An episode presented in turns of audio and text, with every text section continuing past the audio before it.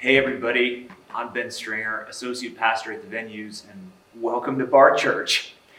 this isn't exactly Bar Church, but last night when we tried to broadcast our music and our message from downtown, our Wi Fi was not exactly cooperative. So Spencer showed up with me uh, to church the next day, and we decided to tape the message for you in case you missed it. So, this is the Bar Church message from our battlefield location. We're in this series called No Room at the Inn, and we're just starting the series. This is the first message in that series. And we'll continue this series at Bar Church um, for the next two Thursdays. Each week, this series starts from the framework of the story that so many of us will hear and share and have heard throughout our lives of Jesus coming to be born. And there are two descriptions in the Gospels that are used to understand, oh, I guess the story of Mary and Joseph and Jesus being born. We're going to focus on the story that comes from Luke. And this is the framework this is the groundwork for this entire series. We're going to look at Luke chapter 2, and I think it's the first six verses. Luke chapter 1 is actually a background on John and his family and Jesus and his family. But we find ourselves in Luke chapter 2, verse 1, reading like this In those days, Caesar Augustus issued a decree that a census should be taken of the entire Roman world. This was the first census that took place while Quirinius was governor of Syria, and everyone went to their own town to register. So Joseph also went up from the town of Nazareth in Galilee to Judea, to Bethlehem, the town of David, because he belonged to the house and the line of David. He went there to register with Mary who was pledged to be married to him and was expecting a child. While they were there, the time came for the baby to be born, and she gave birth to her firstborn, a son. She wrapped him in clothes, cloths, and placed him in a manger, because there was no guest room available for him. Now, this last sentence is really the sentence that we're focusing on there was no room available for them. We're focusing on this story and specifically the idea that as Christ comes into this world as Jesus, there's simply no room for him here. We're focusing on this both as a principle of the facts that we understand or believe to be present as Jesus is arriving but it's also a metaphor that Jesus shows up and we just don't have any room for him. We just don't have time. This idea that Jesus comes into the world uninvited and that we're all so busy and so many things occupying our time and our space is discussed by Thomas Merton in an essay that he wrote years ago. Part of that essay reads like this. His place, speaking of Jesus, is with those who do not belong, who are rejected by power because they are regarded as weak, those who are discredited, who are denied the status of persons, tortured, exterminated, with those for whom there is no room. Christ is present in this world. He is mysteriously present in those for whom there seems to be nothing but the world at its worst. And so Merton's exposition here is that Christ comes into the world as Jesus, and we have no room for him. And just as there's no room here for him, he takes place and resides with people who are in this world that the world has no room for. That as Jesus comes into his personhood, the people that he aligns himself with are those people that the world has really put into the margins the downcast, the outcast, the sinners, as the world sees it. And so we see this framework of Jesus coming into a place where there's no room for him. And we see him connecting with people who are also seen as though there's just no room for them. And each week we're going to use a kind of second verse from the Gospels to attach to this discussion about Jesus coming into the world and us not having any space for him. So I want to move from that framework to this part of Matthew, which is going to serve as our specific reading for tonight's message. In Matthew chapter 9, we see Jesus calling Matthew, identified in the text as a tax collector, to be part of his crew. And that doesn't go unnoticed. In Matthew chapter 9, verse 9, as Jesus went on from there, he saw a, name, a man named Matthew sitting at the tax collector's booth. Follow me, he told him. And Matthew got up and followed him. While Jesus was having dinner at Matthew's house, many tax collectors and sinners came and ate with him and his disciples. When the Pharisees saw this, they asked his disciples, Why does your teacher eat with tax collectors and sinners? On hearing this, Jesus said, It is not the healthy doctor, but the sick. Go and learn what this means. I desire mercy, not sacrifice. For I have not come to call the righteous, but sinners. Now, I have always heard this verse in Matthew not the healthy who need a doctor, but the sick. I have not come to call the righteous, but sinners, as a kind of beautiful verse in which we see Jesus reaching out to those of us who are broken and restoring us. I think there is something really beautiful about that. But I'm going to challenge you today to question whether or not this idea of brokenness has extended from this place where we see Jesus offering restoration to those of us who are not in alignment spiritually with God. And whether or not we've also taken this to mean that Jesus is at times healing people in the Bible who are physically, in our eyes, broken, who are physically deficient. So, for example, when Jesus heals someone who is blind, do we see him as fixing this person? And if we do, do we see that person as someone who needs fixing? If Jesus heals someone who's deaf, do we see him as fixing that person who has a hearing impairment? And if we do, then do we see that person with a hearing impairment as someone who's not 100% who they should be or could be? Not 100% able. I think that if we're honest, we'd have to admit that maybe not in this church, although we're not excluded from criticism in this regard either.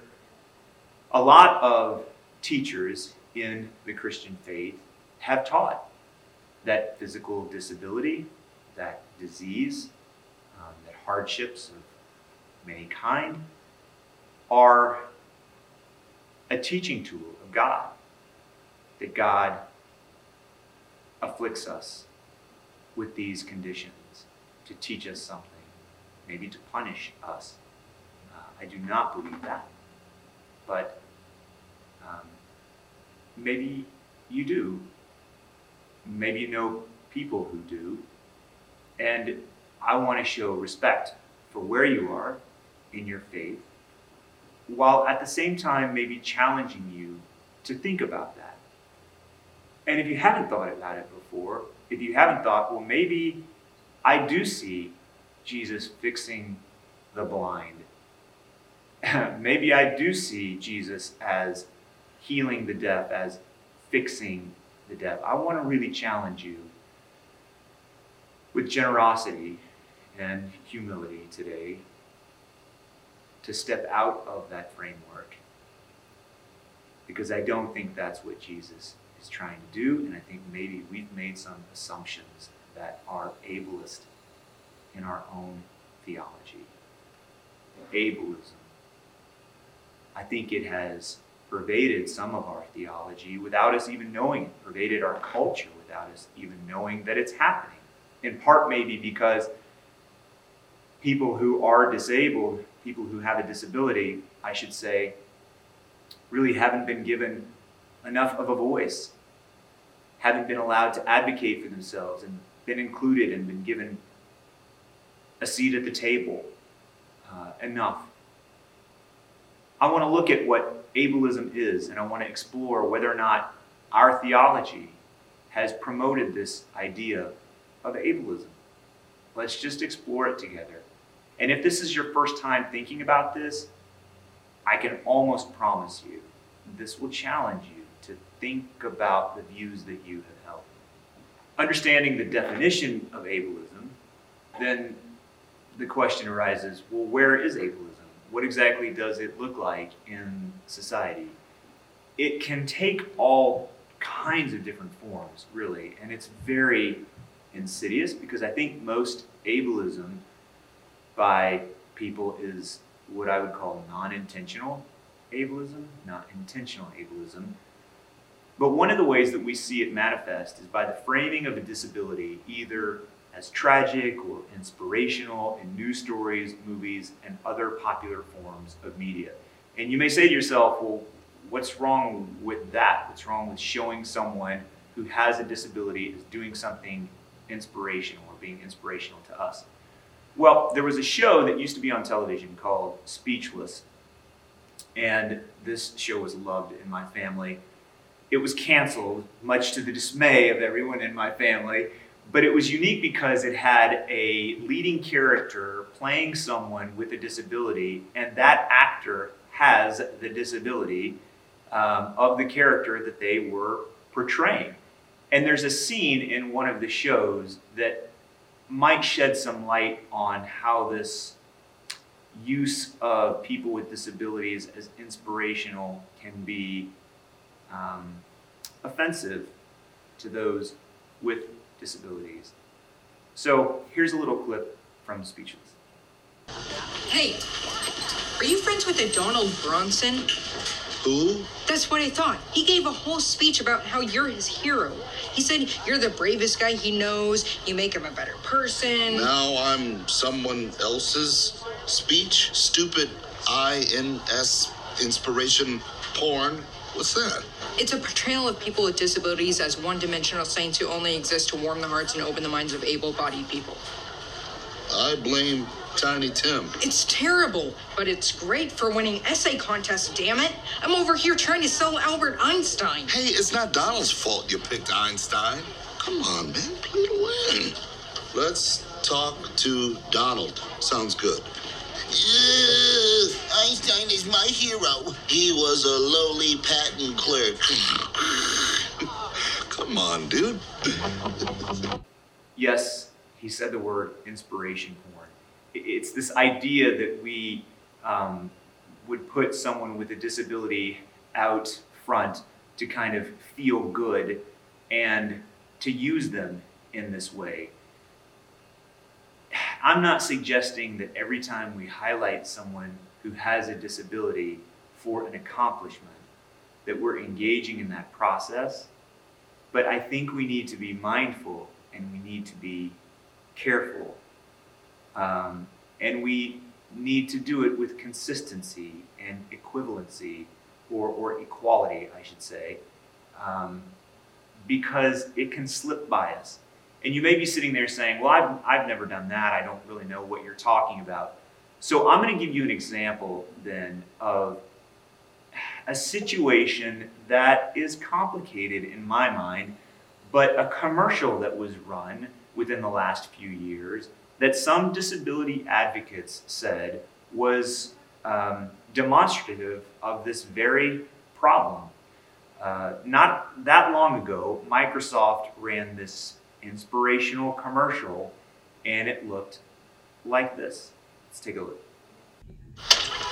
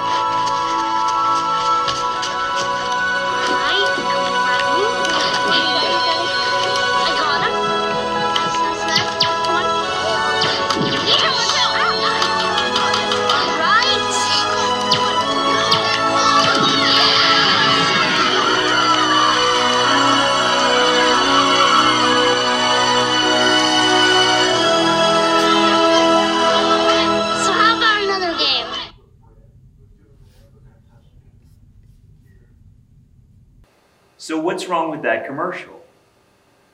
Well, um, I'm. I just want you to keep an open mind about this.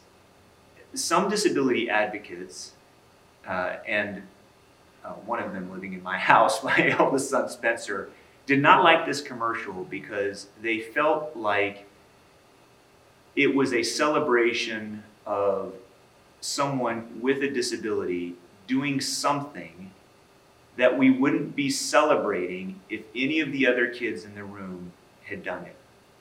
That it wouldn't really make sense to have a commercial where any other kid in that room maybe set a high score or was doing what the main character of that commercial was doing.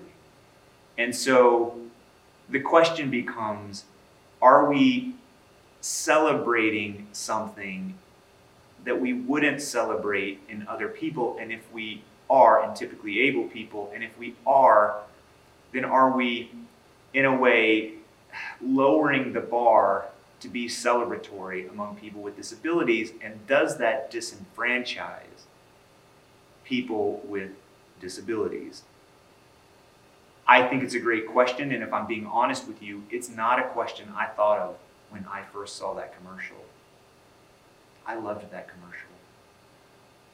But then again, I'm not someone who sees that commercial from the vantage point of living and having the experience of each day um, being a member of a community of people with disabilities.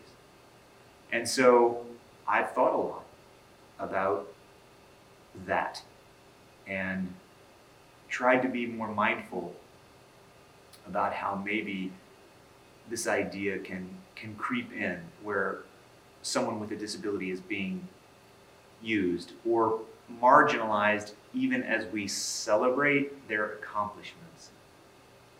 One of the other ways that ableism can creep into our lives is the casting of non disabled actors to play disabled characters in plays or movies or TV shows or commercials. And folks, I mean, this happens all the time. This is the norm in Hollywood, as best as I can tell. And I grew up in the theater. Um, acting and performing was a big part of my youth, and I have debated people on this issue for a number of years because I've always felt like actors should be able to portray anybody. But taking those roles from people who actually live those lives, I can see now is, is meaningful and it is important. Think about this The Big Bang Theory, House, The Good Doctor. These shows celebrate, these shows are grounded in the lives of people who are neurodivergent, but they're not played by people who are neurodivergent. Is that because we think that people who are neurodivergent can't act? Or that the schedules will be too hard on them? Or that the expectations are too rigorous? You know, it wasn't that long ago that women weren't allowed to run the marathon in the Olympics because we didn't think they could handle it. It wasn't that long ago that people of color weren't allowed to play with whites in sports like baseball or basketball because of stereotypes that we had about their behavior, their disposition. It wasn't that long ago that people of color were being excluded from management and coaching and high profile positions that required what we consider to be thoughtfulness or academic enterprise because we had stereotypes that, quite frankly, were archaic and demeaning and without any scientific basis or basis in experience, and they're just being dismantled. Most recently, the musician Sia was criticized for not casting an actor with autism in a production that she put on called Music. And she defended that by saying that they thought about it and thought it would just be too overwhelming and that the uh, more compassionate response would be to, to let someone who's neurotypical play someone who's neurodivergent. Hmm. Are we pigeonholing people still today in different ways?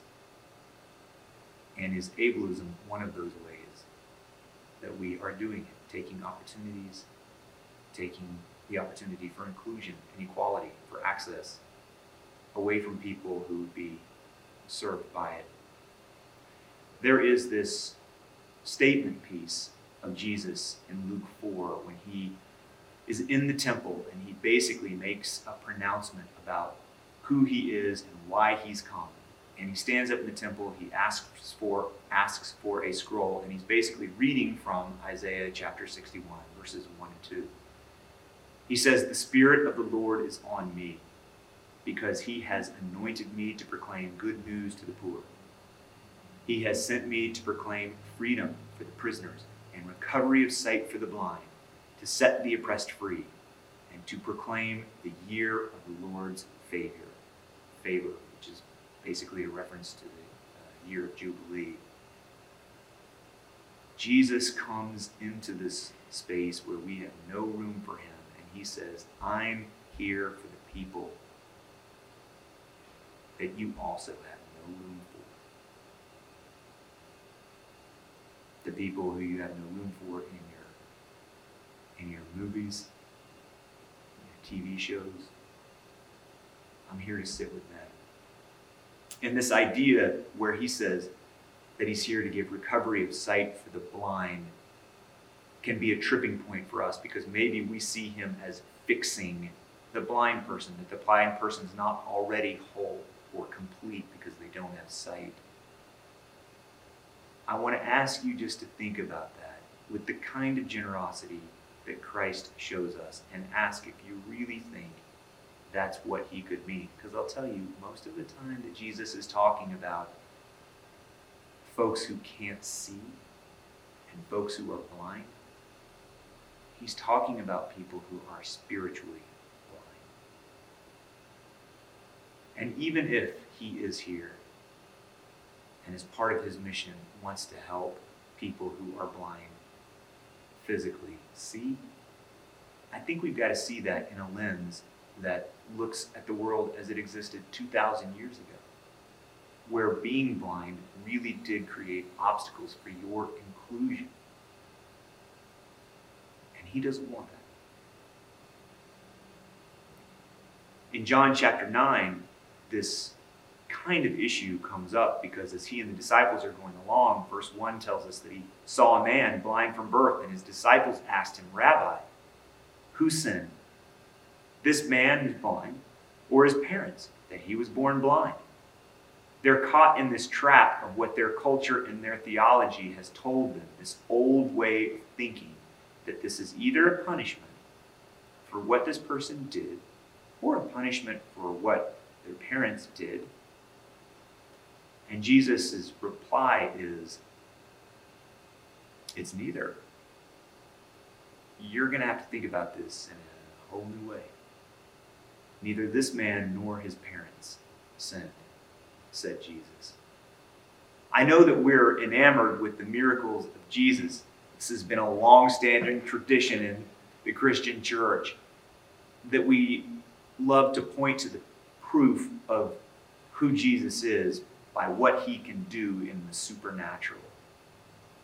But you know, there are times where Jesus seems to kind of be fed up with that.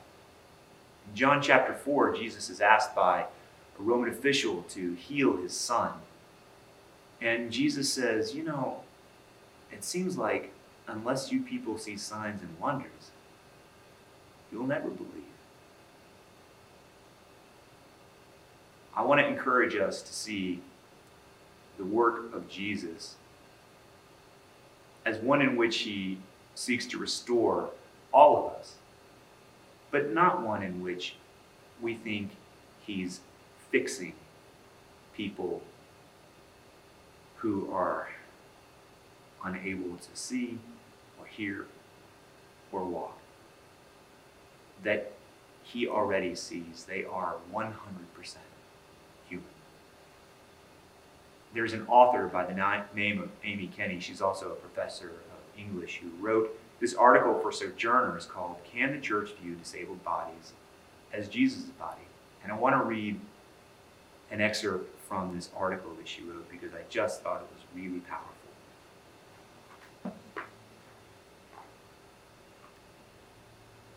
The church is supposed to be the hope of the world, ushering in new creation where all people have dignity and value simply because they are image bearers of the Alpha and the Omega.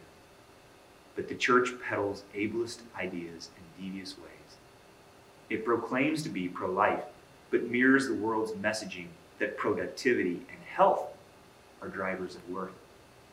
It weaponizes prayer as a foot soldier in its ableist theology reducing God to a slimy vending machine churning out miracles upon request. Kind of sounds like John 4. It limits our imaginations for how abundant life should look, confining prosperity and happiness to a singular mode of living. It avoids the discomfort of lived experience by constantly promising a completeness yet to come. Oh, you'll be whole one day, Amy, or you'll be running in heaven says, as though I am not already redeemed and sanctified with the mind of Christ, as if the Holy Spirit doesn't already dwell in my disabled body. But the worst is the pity. The way that people's heads tilt and their tone of voice alters to reveal their embarrassment over my body, as though they don't know where to fix their eyes when I'm using my wheelchair or my cane. Pity always reinforces a power structure between humans. It's far more condescending than its cousin, compassion. Compassion seeks to meet people in their suffering and take it on with them. Pity feels sorry for someone with little care for how to thwart their future suffering. I don't need people's pity or crocodile tears. I need the church to dismantle its ableist practices and to see me as fully human. This has been difficult for me, and maybe it's difficult for you. So I hope that you've made it this far with me. and I hope that we can stop and we can use this as a point to look back on our own theology. I saw this tweet by Carly Findlay the other day, and she said, I gently educated a friend about ableist language tonight, including some offering them some alternatives. I'm so sorry, I had no idea. Thanks for educating me, was their reply. That's how it's done.